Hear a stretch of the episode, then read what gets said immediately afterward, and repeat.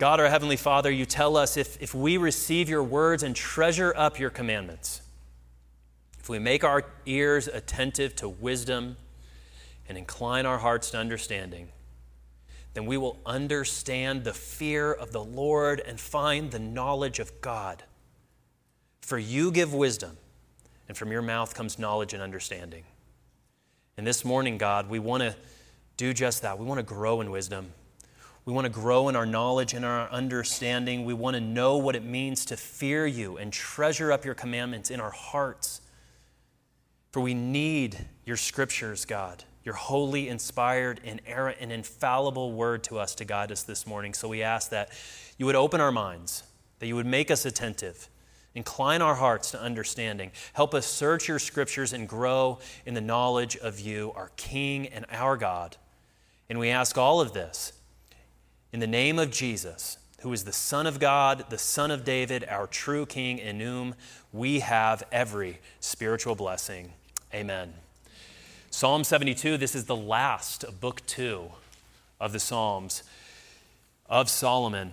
It reads, the word of God Give the king your justice, O God, and your righteousness to the royal son. May you judge your people with righteousness and your poor with justice.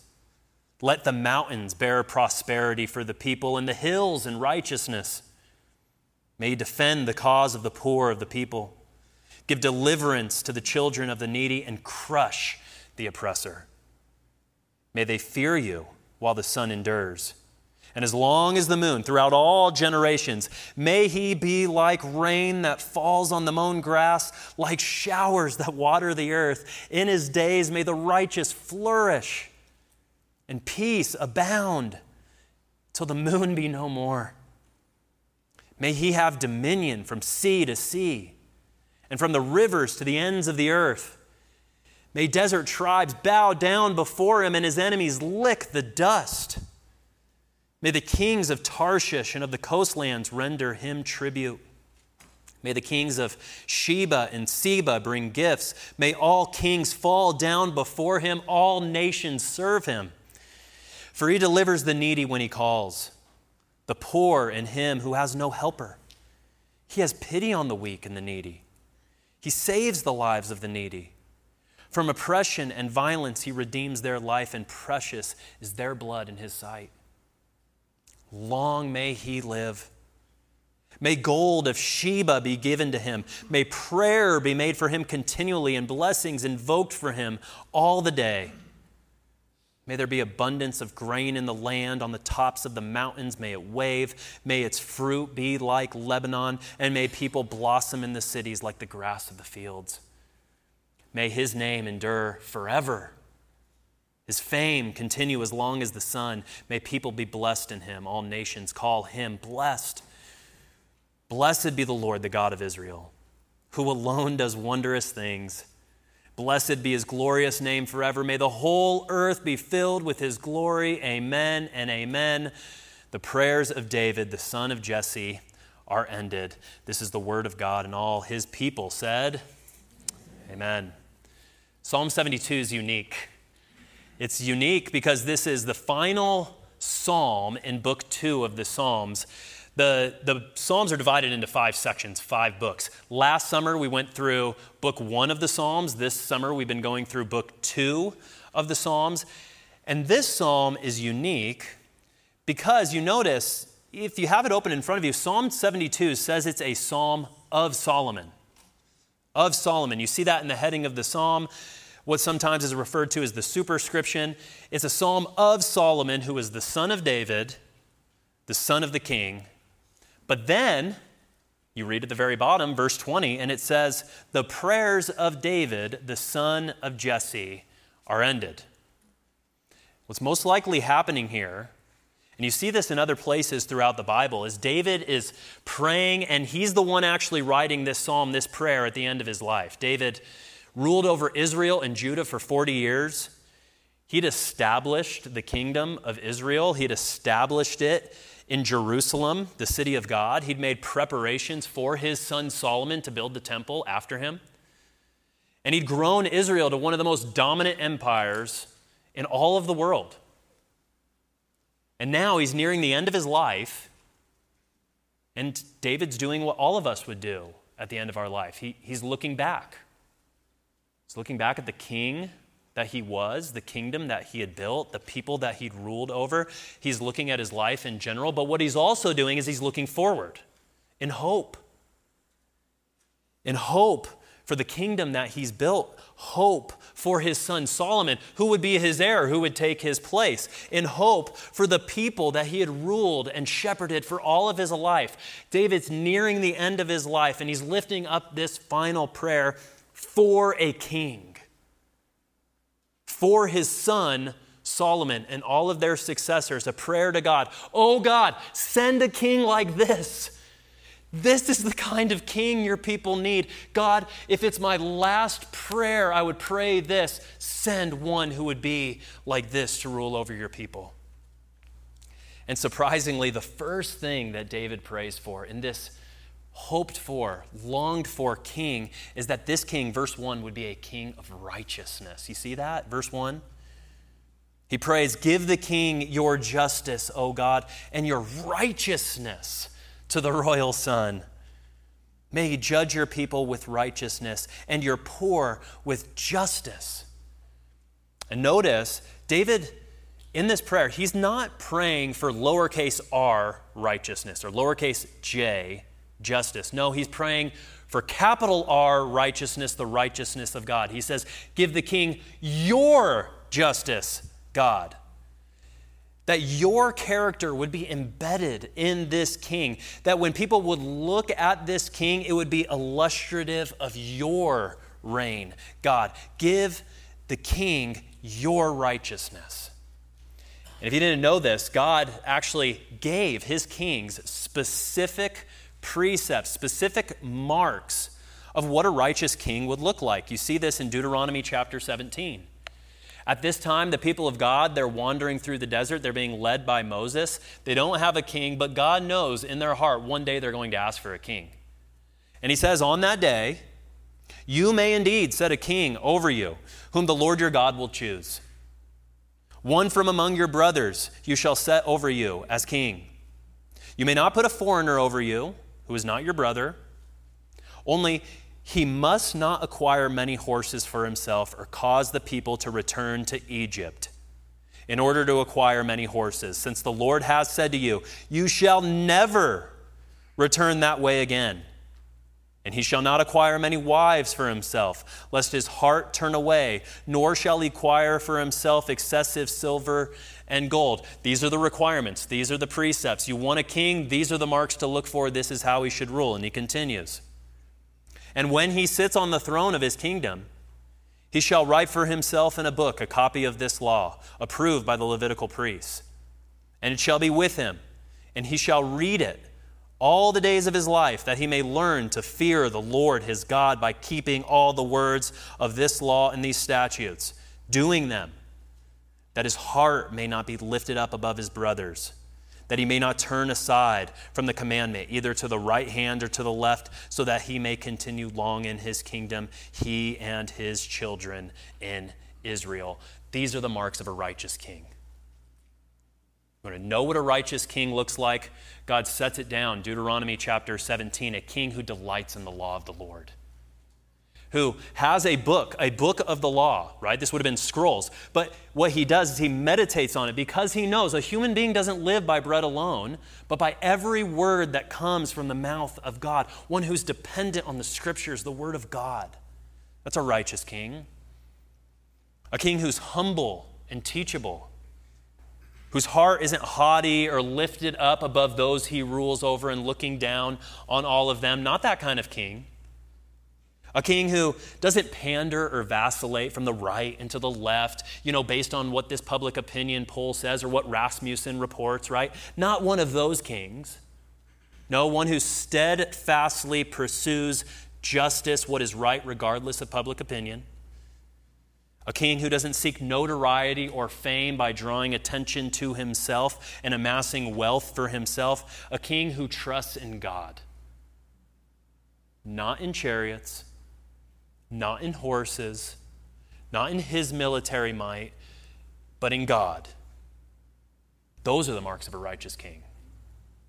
A king whose reign is illustrative of God himself, God's character, God's rule. It's just a thought experiment. You know, I was reflecting because just this past Wednesday, maybe many of you watched this, just Wednesday was the first official Republican presidential debate. And almost all commentators agree. You know, there was a number of issues that were discussed throughout the debate, but almost all commentators, after the fact, agree that the defining issue that will sway most voters in this election cycle, given inflation, interest rates, increased, uh, increased uh, inflation, shrinking workforce, high student loan debt, the issue that will sway most voters is the economy. That's the driving issue. What will people do? What will the leader do for our economy, for our checkbooks? That's the issue that's going to sway voters in 2024. And it's not surprising because, as Americans, the God that we worship is money, wealth, luxury, comfort, ease.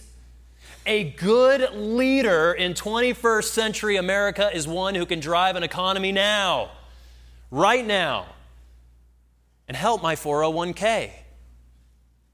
But again, that's just a thought experiment. I digress. Notice the, notice the King David prays for, how different this is. It's a righteous king, one who does right. That, that might mean doing what is right even when economically it doesn't suit the needs and the material welfare of those who rule. Do you see that? It's actually spelled out explicitly in verse 2 through 4, isn't it? Notice what he says. David, in this prayer, after praying for the righteousness of God to be given, he says, May he judge your people with righteousness and your poor with justice. May he defend the cause of the poor of the people, give deliverance to the children of the needy, and crush those who oppress them. David does this throughout the psalm, by the way. What he's going to do is he's going to say something and then he's going to echo it later. And you hear an echo of this prayer later on in verse 12. He says, verse 12, For he delivers the needy when he calls, the poor and him who has no helper. He has pity on the weak and the needy and saves the lives of the needy. From oppression and violence, he redeems their life. And precious, precious is their blood, their life in his sight. That's the disposition of a righteous king toward those he has nothing to benefit from. You know how unrighteous kings rule? Unrighteous kings, they see the, the needy, the helpless, the poor, the vulnerable, they see them as fodder.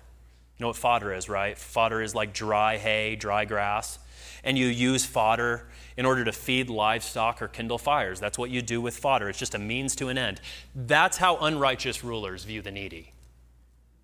They're like fodder, expendable, viewed as objects to be used for the material success of others. The poor are not given justice. No, they're used to fight wars. Send them out to wars. Recruit them, send them out.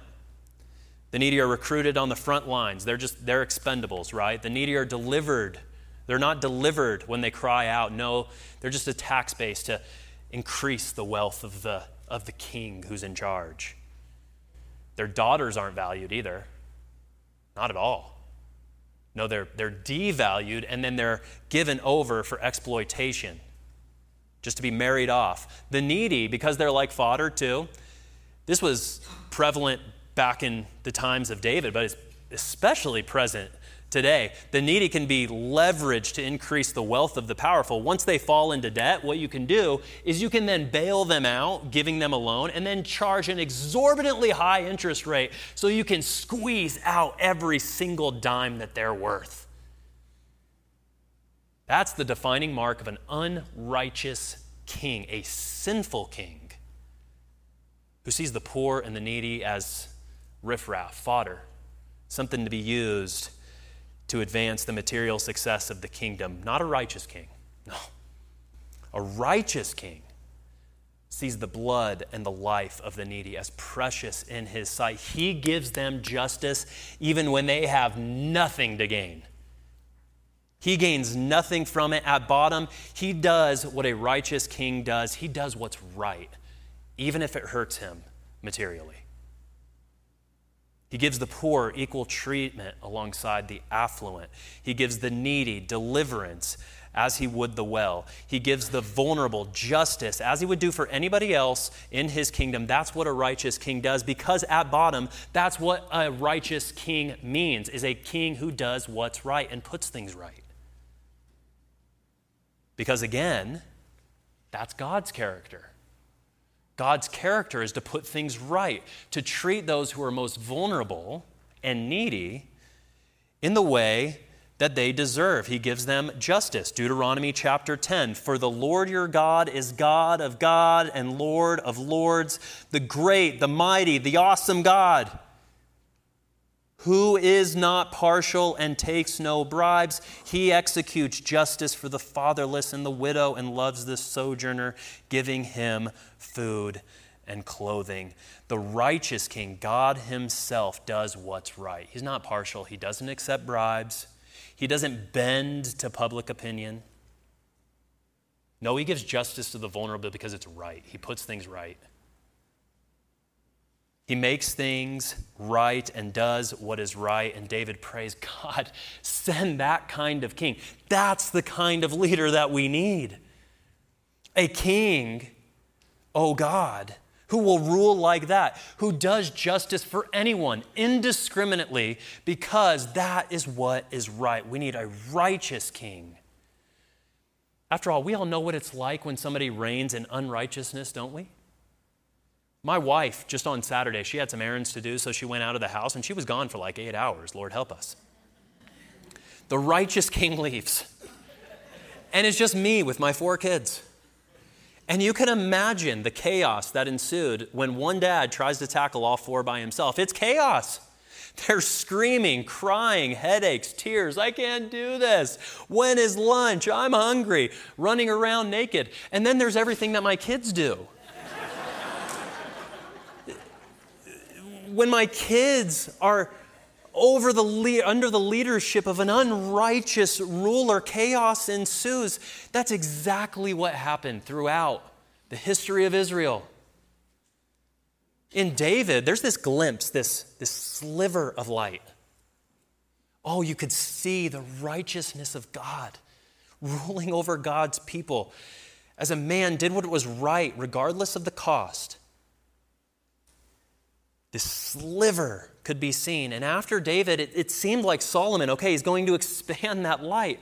It's going to advance throughout the Middle East and throughout the world. Solomon built the temple of God. He received international renown for his justice and his wisdom. People came to him and they were asking him, How do we rule like you? But it didn't last. Soon, Solomon had righteousness as priority number one, but then soon thereafter it became priority number two, then priority number five, and then after all, it just became an afterthought. Not righteousness, no, what's expedient. Not what is righteous, what, what will sway people's opinion of me. And because of that, Solomon, in order to draw attention to himself, in order to amass wealth for himself in order to gain public opinion for himself. He started marrying foreign wives, prohibited by God. Worshipping foreign gods like Ashtaroth of the Sidonians, Milcom, the god of the Ammonites, also prohibited by God. He amassed great wealth and military power, not trusting in God, the God who delivered them from Egypt and his powerful, his strong arm. No, I'm going to take it on myself. Let's build up our military force and let's dominate. That's how we're going to advance. What happened is, is Solomon took that sliver, that sliver of light, and he smothered it with carbon dioxide. So much so that historians, after Solomon finished his reign describes Solomon in these terms So Solomon did what was evil in the sight of the Lord and did not wholly follow the Lord as David, his father, had done. And the outcome's predictable, right? Chaos ensues after that. Almost every other king after Solomon follows the path of Solomon. So much so, so there were 41 kings, 41 after Solomon. Only four, four Only four kings are said to have done what is right in the eyes of the Lord after Saul of them. All the rest, 37 out of 41, are summarized ignobly. They're summarized in this way He did what was evil in the sight of the Lord and walked in the ways of his father. All of those other kings followed their father Solomon, walked in the way of Solomon and in his sin, which he made Israel to sin. David's praying, God, we need a king, we need a kingdom, we need a ruler, a leader who's righteous above all else who will make things right, a king whose reign is illustrative of your reign, God. And from 971 BC to 586 BC, for nearly 400 years, Israel's kings made God's rule and reign an afterthought. We don't need righteousness. No, we need success, power. That's how we get ahead. And notice what David prays next. David's prayer is that this righteous king, his righteousness, would go far beyond, his rule would, would permeate beyond the here and now. Notice what he says in verse 5. Notice all the key words that David writes here. May they fear you while the sun endures, and as long as the moon throughout all generations. In his day may the righteous flourish. This is verse 7. And peace abound till the moon be no more. And just like he did before, he echoes this prayer. This time in verse 15, he prays, Long may he live. May gold of Sheba be given to him, prayer be made to him for him continually, blessings invoked from him all the day. May his name endure forever his fame continue as long as the sun. You hear this prayer here, right? He's saying, Oh God, send a righteous king, send a king to reign over your people, not just now. We need a king who will endure eternally. Not a temporal king, not on earth for a number of years, one whose name will endure forever, an eternally righteous king. That's his hope here. The four kings who did right in the eyes of the Lord throughout Old Testament history, this was their limitation. They could reign in righteousness, they could reign in justice, but they had an expiration date on their reign and rule. Take Josiah. Josiah is my favorite Old Testament king. Josiah was a righteous king. It says very explicitly, he did what was right in the eyes of the Lord. And he did a lot of good things. He removed the altars of Baal and Asherah from the temple of God in Jerusalem. He deposed priests who had the people of God worshiping the sun and the moon. That's a no no, by the way. He restored the Passover celebration, the commemoration of God delivering his people out of Egypt, because that had just become an afterthought. He submitted himself in humility to the words of God's law. He ruled in humility and justice. But you know what happened? Josiah died. It had an expiration date on his reign, and after his 31 years, chaos ensued.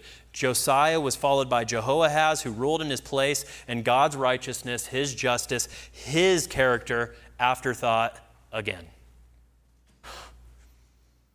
And David's prayer, his concern, David's hope for his people is for an eternal king.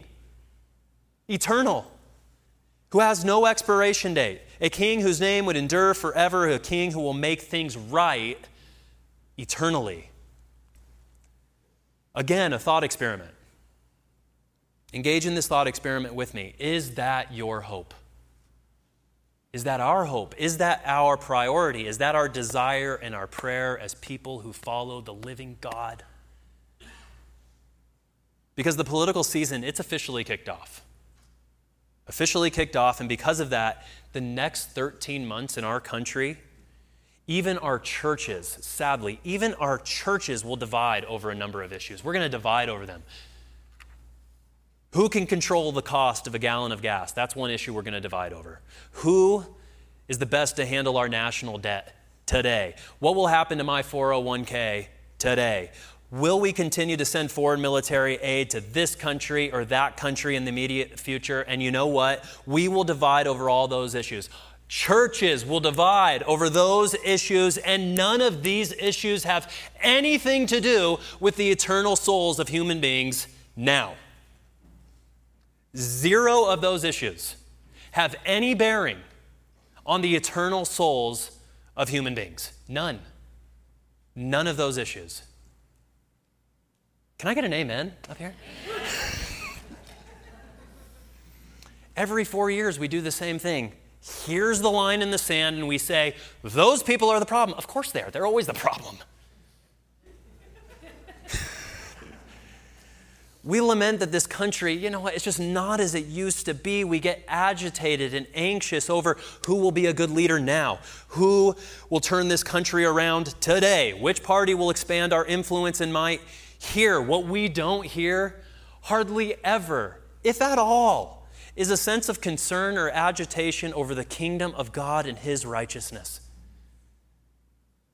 Or what we don't hear are the words of Jesus, who said explicitly, My kingdom is not of this world.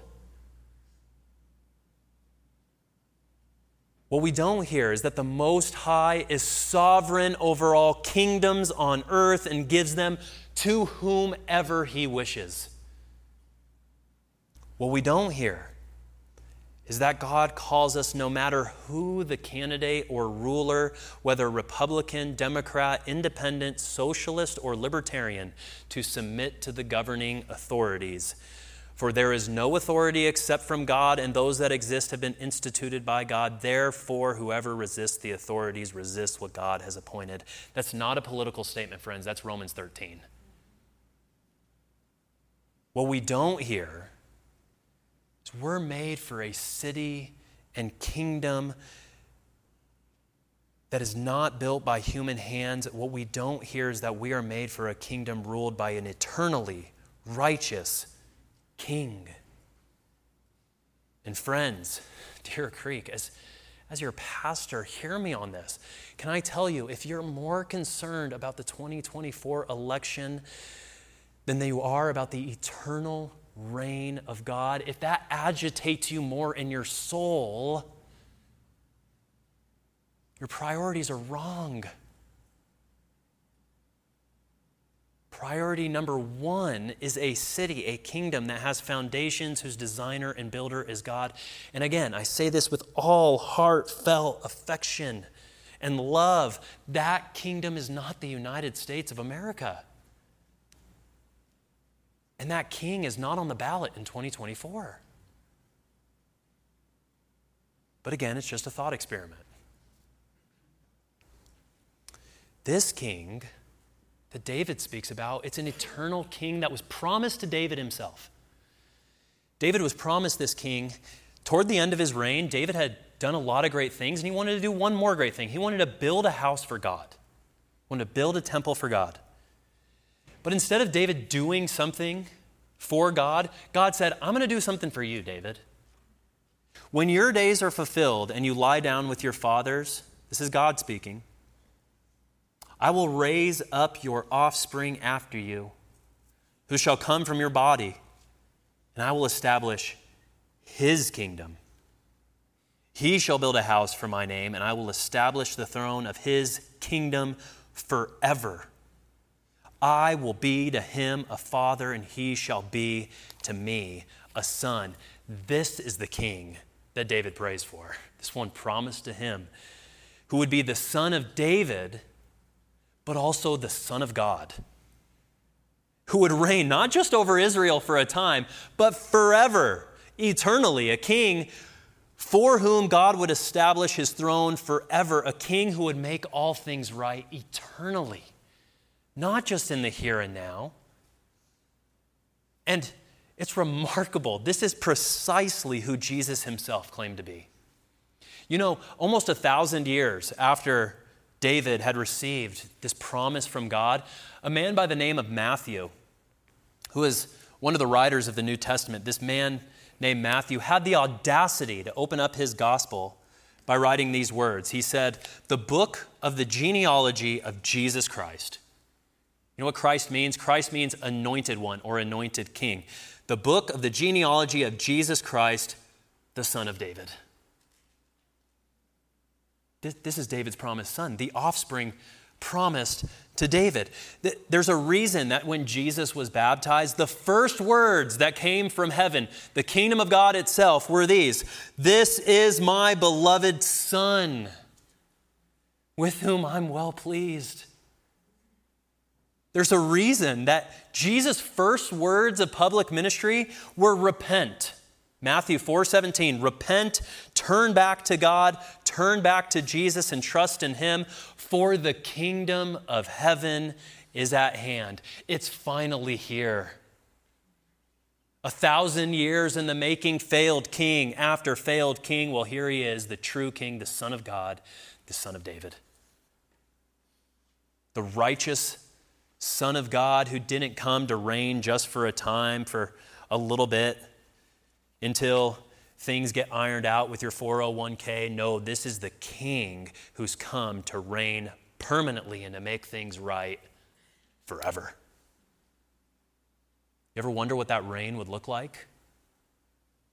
David actually, throughout this psalm, it's interesting, he weaves in throughout all of his prayer petitions an image, a picture of what this reign would look like when this king would come. He says, Verse 3 Let the mountains bear prosperity for the people in the hills in righteousness. Verse 6 May he be like rain that falls on the mown grass, like showers that water the earth. Verse 9 May desert tribes bow down before him and his enemies lick the dust. Verse 16 May there be abundance of grain in the land. On the tops of the mountains may it wave. May its fruit be like Lebanon, and may people blossom in the cities like the grass of the fields. These are all pictures of the eternal blessings of a world made right by the righteous King himself. These are pictures, blessings from books like Deuteronomy that said, when a righteous king rules, this will be the result on the land. Israel never experienced it, but David prays one day, God, will our people, will my people that I've built up as their king, would they one day experience those blessings eternally? A world, a kingdom where there's no blight, there's no mildew, there's no famine or scarcity. No, there's only prosperity blessing, abundance, and fruitfulness from the mountains to the hills, wherever they can see. A kingdom where there's no drought or famine, but only abundance and feasting on the goodness of the Lord. A kingdom where there's no threat of invasion or war or death. No, in fact, death, pain, illness, sin, all of God's enemies will lick the dust before this king the Son of God, the Son of David, will make everything right eternally and bring eternal blessings to his people. His reign is the illustrious reign of God himself. I was recently talking to a precious lady who's in our church, and she's uh, just undergone a, a serious surgery. And throughout her whole life, she's just battled a lot of health issues. She had, you know, health issues when she was younger. She's had anxiety her whole life. And then she just had this devastating surgery that took weeks of recovery. She's finally home now. But as I was sitting with her in the hospital room the other day, one of the cries of her heart was, I don't understand why God keeps answering my prayers by saying no. I've asked him to heal me of these things. I've asked him to change these things. And the prayer constantly seems to be no. And I couldn't help but think of this passage and these eternal blessings that David prays about. And the only thing I could say to her is God has not answered your prayers no. No, he's answered yes, but just not yet. These blessings are coming. These blessings will flow into eternity as the righteous kings makes this world right. After all, Jesus, the king of righteousness, he himself had to face suffering and pain and crucifixion for the sins of the world. He himself had to be buried in death. So we too, we know we'll experience suffering. We're going to experience illness and cancer and miscarriage and pain, depression. We're going to experience these things, but it's not permanent. They have an expiration date. Jesus was raised again to newness of life. He was resurrected, which means his reign has established the eternal reign, a reign that he promises one day we too will share in a resurrection, and there will be no more anxiety, there will be no more surgery, there will be no more cancer, there will be no more death, there will be no more illness or pain. The eternal blessings will reign eternally because of the righteous King. Death, pain, illness, sin, all of God's enemies will lick the dust before King Jesus. Because the lives of the needy are precious in his sight. After all, that's the character of God, isn't it? To take the needy, to take the poor, the weak, the vulnerable, the sinful, and the suffering, and to pour out blessings and grace upon them freely by faith. Uh, can I get an amen? David prays for that king. Jesus, the eternal king, the Son of God who makes all things right. And as David closes his prayer, his final prayer, beginning in verse 8, is that this king would be universal from sea to sea. He prays that this king, verse 8, may he have dominion from sea to sea, from the river to the ends of the earth. May the kings of Tarshish and the coastlands render him tribute. May the kings of Sheba and Seba bring gifts. May all kings fall down before him, all nations serve him. And like before, a summary echo, again, verse 18 Blessed be the Lord, the God of Israel, who alone does wondrous things. Blessed be his glorious name forever. May the whole earth be filled with his glory. Amen and amen. From the river, that's the river Euphrates, which was in the far northeast to Tarshish, which was in the far northwest, to Sheba and Seba, which was as far south. All of these are as far off as David can imagine. It's his way of saying, as he does in verse 19, summary, may the whole earth be filled with his glory. May the eternally righteous king reign over all creation. Friends, do you realize Jesus reigns as this universal and eternal king today? There's not a millimeter of creation that you, you can find that Jesus doesn't rule over as we speak. And while there are those who do not acknowledge it, a day is coming. A day is coming and promised by Jesus himself where every knee will bow and every tongue in heaven and on earth and under the earth will confess that Jesus Christ is King to the glory of God the Father. It's coming and the effects of that eternal reign of God are already pouring forth into those who have faith in Jesus as King now. Through faith in Jesus as needy sinners, we have forgiveness of sins. We've been adopted into God's family. We are being transformed as we speak by the Spirit of God and by His Word, constantly throughout the rest of our life into the image of Jesus the King himself. And on that day, when that eternal day comes, we will bow the knee to King Jesus willingly. And he will say to us, as he looks the poor and the needy, the sinful and the sufferer in the eyes, and he will say to them, Come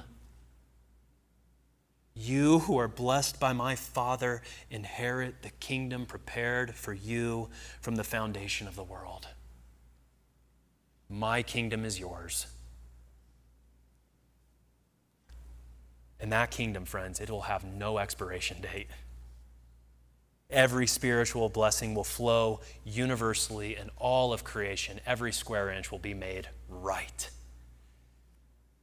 But on those day, on that same day, when that eternal day does come, those who have rejected God's blessings now, and those who've rejected his righteous reign and rule in this life, And those who have concerned themselves only with the affairs and issues of today, seeing repentance and faith in Christ as an afterthought, their knees will bow, but it will be reluctantly. And on that day, Jesus will say to them, Depart from me, you cursed, into the eternal fire prepared for the devil and his angels. One thing is certain that day is coming. It is a glorious day where the eternal, righteous, universal King will reign in justice and in righteousness. And the kingdom will be given to us who trust in the King now. What better hope could David pray for his kingdom?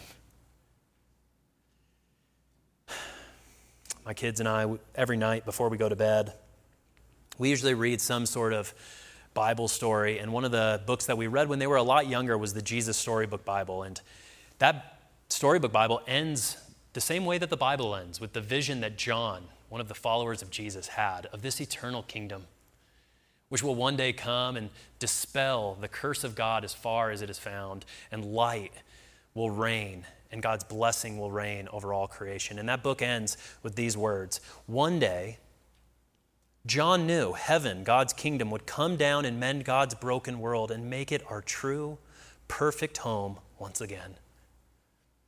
And he knew in some mysterious way that would be hard to explain that everything was going to be more wonderful for having once been so sad.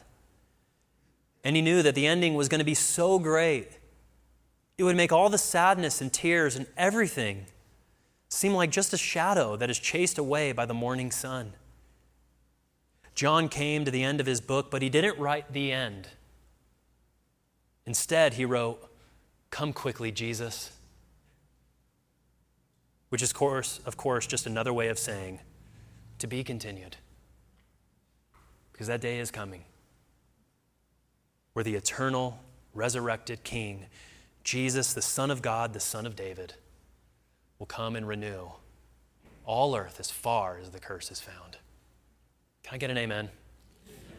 Let's pray. Come quickly, Lord Jesus.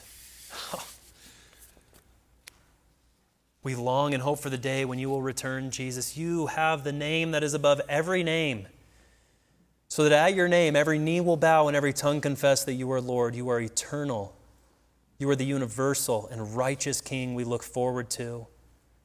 We look forward to that day when you will make all things right again and you will make all things new. Jesus, we thank you that you are currently reigning and ruling even as we speak.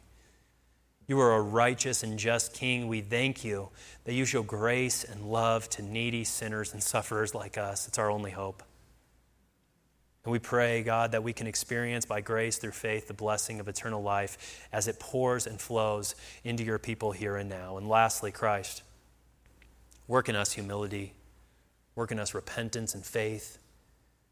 Would you help us to see the glory of your eternal kingdom and that we, as your people, would seek first the kingdom of God and his righteousness? Would we pursue a kingdom whose designer and builder is God and that we would strive forward to what lies ahead? And press on toward the goal of your righteous kingdom. We pray all this in your name, King Jesus. Amen.